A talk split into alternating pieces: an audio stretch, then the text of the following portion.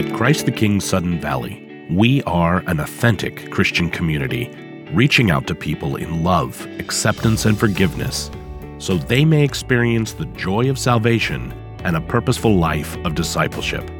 We encourage you to join us every Sunday at 10 a.m. We meet at the Barns located in Gate 2. Find us on Facebook at CTK Sudden Valley or go to ctk.church.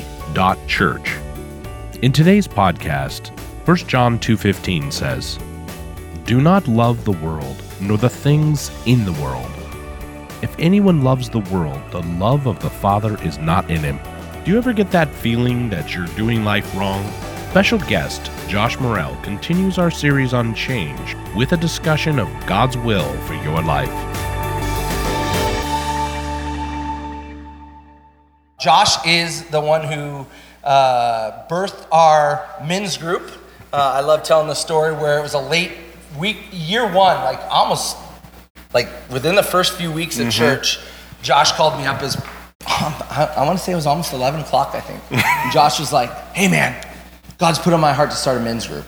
And I tell you what, like I announced this morning, we've met less, not met less than 10 times in those nine years uh, every single Thursday morning. He's a big proponent of meeting even on Thanksgiving morning, uh, which oftentimes I don't make it to that one. But uh, but uh, he's been leading that faithfully, and it's been a great group. And so we get a great opportunity to to learn from a very gifted teacher. Uh, in uh, knowledge of the scripture, and oh, you were looking for somebody else that was here, but Josh uh, one of the big reasons why I love Josh is because of his biblical knowledge. Uh, you know, the diversity we have on our council and the truth that Josh brings to us through the scriptures is amazing. And uh, I'm super encouraged by that. And so we get the opportunity to hear from him this morning. So, Josh, it's all you. Thank you, Jason. Now that I'm thoroughly embarrassed, and it'll be just fine. Good morning, everyone. That was really weak. Let's try that again. Good morning, everyone. There we go. Much better. Much better.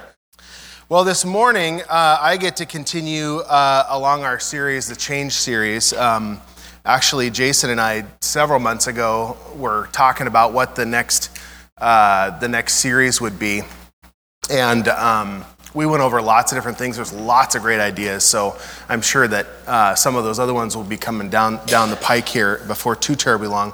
Uh, but I was really excited about kind of going through John and, and Jason's input to that was is focusing on change, you know, uh, changes that we see throughout the Gospel of John.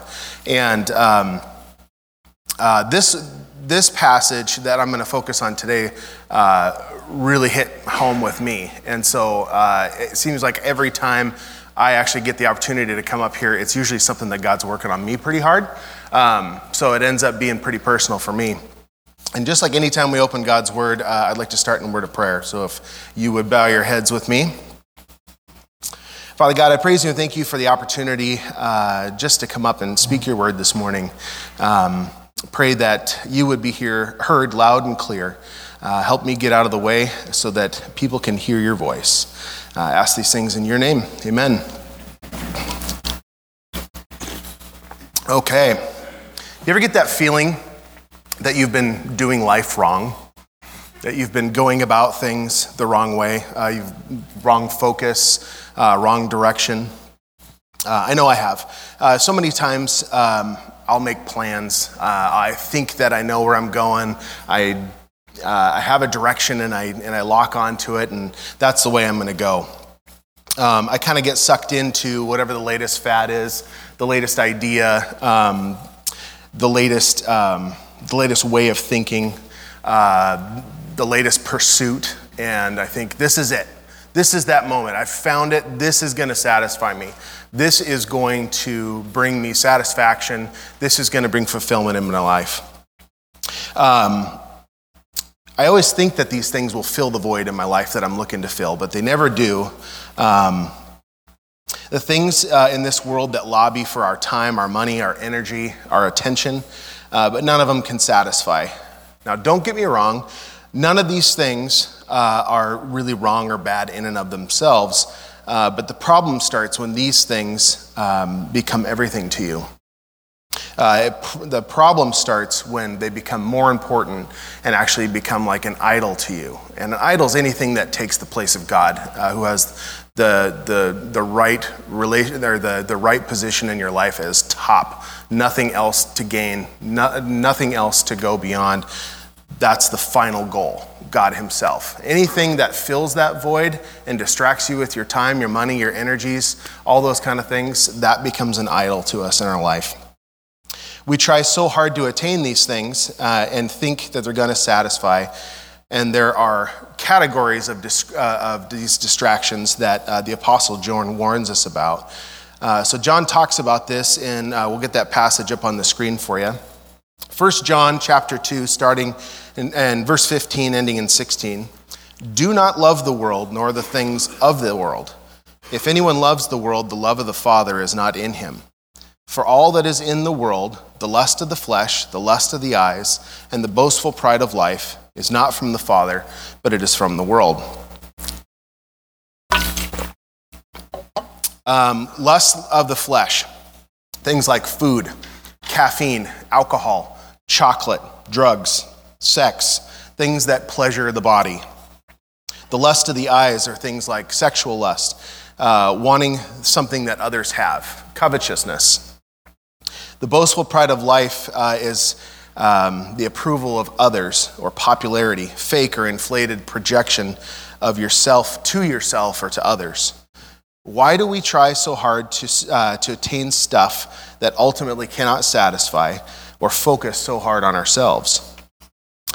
I heard a story about a family. Now, disclaimer I don't use social media, so my apologies to those of you who, who do. But I heard a story about a family who, using their Facebook account, intentionally fooled the social media world into thinking that their family was off on some extravagant vacation. They photoshopped themselves into uh, exotic and premium vacation scenes, popular places like the Eiffel Tower, the Grand Canyon, or maybe a sandy, sunny beach somewhere with crystal clear blue water. Ironically, I heard about another guy who did the same thing, but he really did go on an extravagant vacation.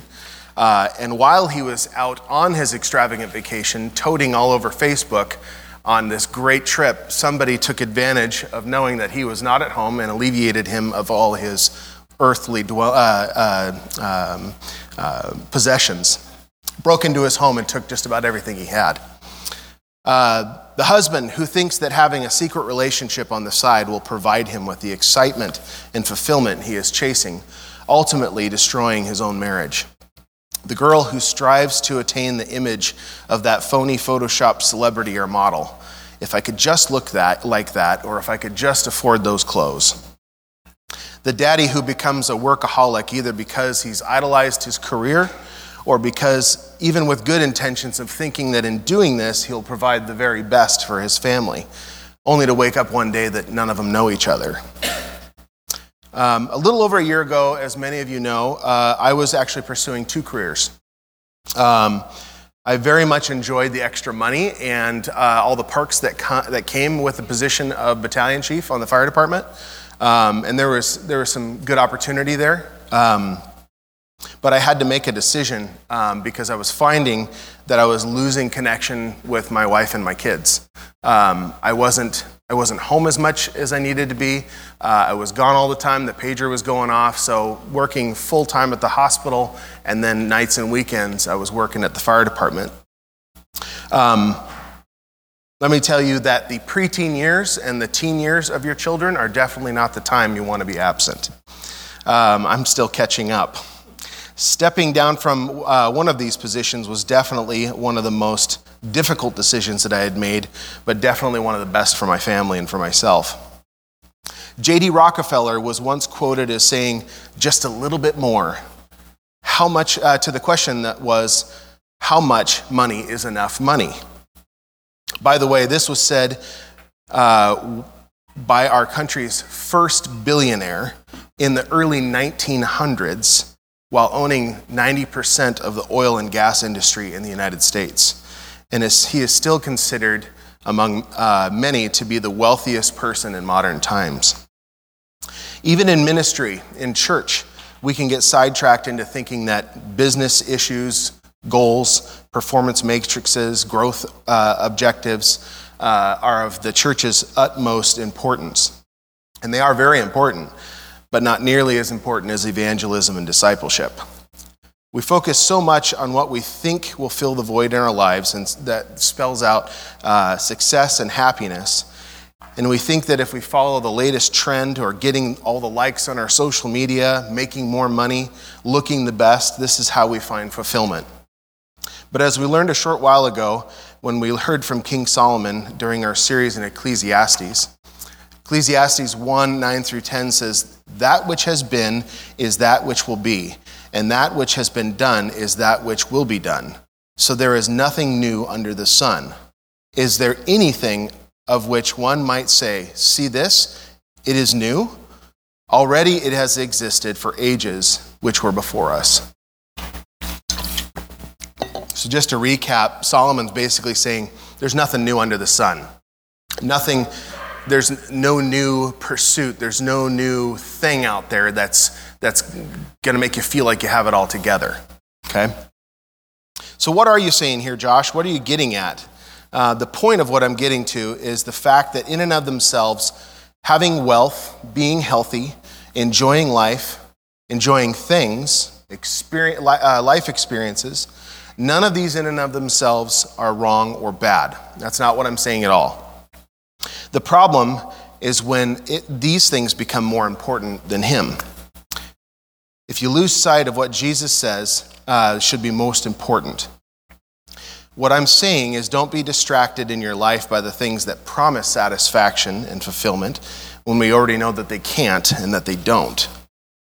We need a paradigm shift. We need to change the way we think about this life and stop thinking that it's all about us. Stop thinking that it's all about the next thing that excites or stimulates or gives temporary satisfaction, and start listening to how our Creator God leads us. The next passage, we're going to learn about what Jesus has to say about not focusing on the temporal, the distractions, and start focusing on the eternal, start focusing on Him, the real thing. See, when He when he explains this, keep in mind that all these things that I listed are distractions. They're not there, they're not there to bring you closer to God, which is the ultimate, ultimate goal. John 10, 1 through 10, we'll put that up on the screen. Truly, truly, I say to you, he who does not enter through the door into the fold of the sheep is a thief and a robber. But he who enters through the door is a shepherd of the sheep. To him the doorkeeper opens, and the sheep hear his voice, and he calls his own sheep by name and leads them out. When he puts forth all his own, he goes ahead of them, and the sheep follow him because they know his voice. A stranger they will simply not follow, but will flee him because they do not know the voice of strangers. This figure of speech Jesus spoke to them, but they did not understand what those things were which he had been saying to them. So Jesus said again to them, Truly, truly, I say to you, I am the door of the sheep. All who came before me are thieves and robbers. But the sheep did not hear them, for I am the door. Excuse me, I am the door. If anyone enters through me, he will be saved. And I will go in and out or, and will go in and out and find pasture. The thieves come only to kill and destroy. I came that you may have life and have it abundantly. I'm deeply angered by how that last the last part of that verse is taken grossly out of context in many circles today, Christian circles. Um, Jesus did not say, uh, he didn't say this to make us believe that all we have to do is say we're sorry and that we believe in him and that we'll become wealthy. He did not say this to make us think that we would always be healthy. And he did not say this to have us conclude that everything will always be okay or work out the way we think it should. In fact, he says this in John 16 33 These things have I spoken to you, so that in me you may have peace. In the world you will have tribulation, but take courage, I have overcome the world. So Jesus was not saying here, uh, say one little prayer and I'll be your all powerful genie in a bottle. Jesus was warning us that this life will be tough for his true followers, much like it was for him. If we remember, according to church tradition, some of his first and arguably his greatest followers were persecuted even to the point of horrible deaths. No, Jesus says, I came that you may have life and have it abundantly. Does anyone notice here that he pauses and he says, I have come that you may have life and have it abundantly? What is Jesus saying here? He's saying what he has always said that apart from him, there is no life. There is existence, but there is no life. He comes to give, uh, give it to us and give it in abundance. I love this beautiful imagery, this picture imagery that, uh, that Jesus paints for us in the passage uh, that we read out of John 10. The image of a savior disciple relationship displayed as the shepherd to sheep relationship. Um, interesting fact that in Near Eastern cultures, shepherds lead their flocks by walking out in front of them, and the sheep follow their shepherd. As opposed to out in Western culture, you find that they're usually driven from the rear by sheepdogs and scare tactics and, and moved in the direction that the dogs or the shepherd want them to go. What's interesting about that is the culture also drives us in ways that we shouldn't go, or ways that we don't want to go, or the ways that our Savior doesn't want us to go. Jesus came clearly to pay the debt he did not owe because we owed a debt we could not pay. But he also came to demonstrate to us, his flock, where to go and what to do. I'm sure you've heard this before. I know I've done it with my own children. Um, but when one child wrongs another, uh, the parent will tell the child, Now go tell your sister or brother that you're sorry. I know from my own experience of hearing this as a child that there were times where I truly was sorry for what I did, and then there were other times where I just wanted to jump through the hoops and just make it all better, fix the problem, or make it all better, right? Um, or make it right. That was the other the way it was worded. Um, that way, I could just kind of go about what I was doing afterwards because I satisfied what it is they wanted me to do. Throughout Scripture, there has been a common message from cover to cover.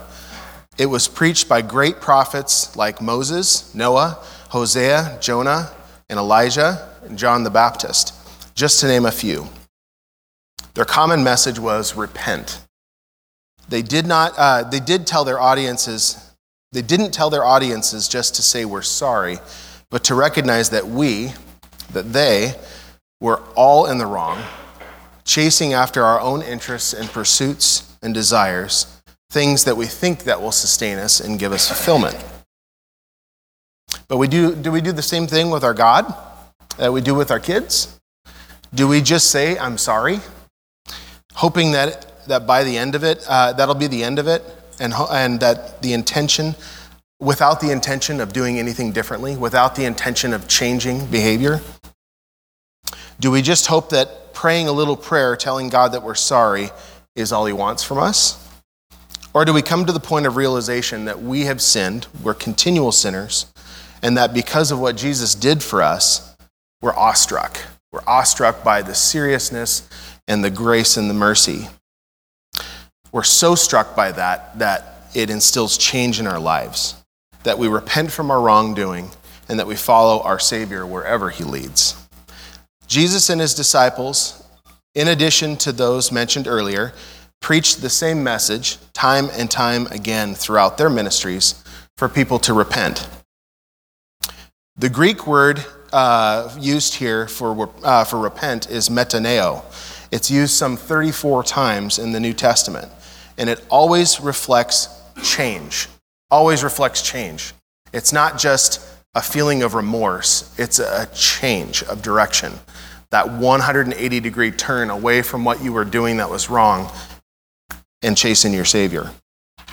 It's essentially uh, a change in direction, a conscious decision to avoid continuing down the same road and to move in a new direction. All of those things I mentioned earlier the lust of the eyes, the lust of the flesh, and the boastful pride of life those are Satan's tools by which he's wielding in the world around us. They are the things that He uses in order to keep you from the life that you were designed for, a life devoted to following Christ. From the Garden of Eden, He's been trying to get us to buy into this same lie the dismissal of God's reign in our lives and the pursuit of our own wills. So, how do I know if I'm following Jesus? What evidence is there to point to whether or not I am? He must be everything to us. He must be top priority. We cannot play games trying to make the people around us think that we love Jesus. He and everyone else around us should know that we love Jesus by our thoughts, our actions, our words, how we invest our time, our money, where our hearts are, um, the energies that we spend. Are they devoted to Him or to ourselves? So ask yourself do I live for my own glory or for His? Have I ever really surrendered my life to Him and His Lordship? And what would it look like if those who claim to be His sheep would actually fall in, join the fold, and follow Jesus wherever He leads? In Hebrews, it says, Today, if you hear His voice, do not harden your hearts. In just a moment, uh, we're going to pray, and I'll invite the band to come back up. Um, we're going to pray, and I'm going to give an opportunity um, for folks that maybe maybe you do hear the Holy Spirit tugging on your heart. Maybe you do realize that um, you haven't listened, uh, and that you have not brought your life to a point of um, surrender. Uh, maybe you've maybe you hear him tugging on your heartstrings, saying, "Today's the day. Today's the day. You're you're not going to ignore me anymore." Um, I'm going to give you guys an opportunity to pray along with me. Um, and then after we've given those folks an opportunity to pray, uh, I'm also going to pray for those of us who realize that we've strayed away. The scripture is clear about the fact that Jesus leaves that 99 to come after you. And my hope and prayer is that maybe this morning he's finally grabbed a hold of the tuft of your neck and pulling you back into the flock. Listen to his voice and, um, and come back into, uh, into a right relationship with him. Would you pray with me?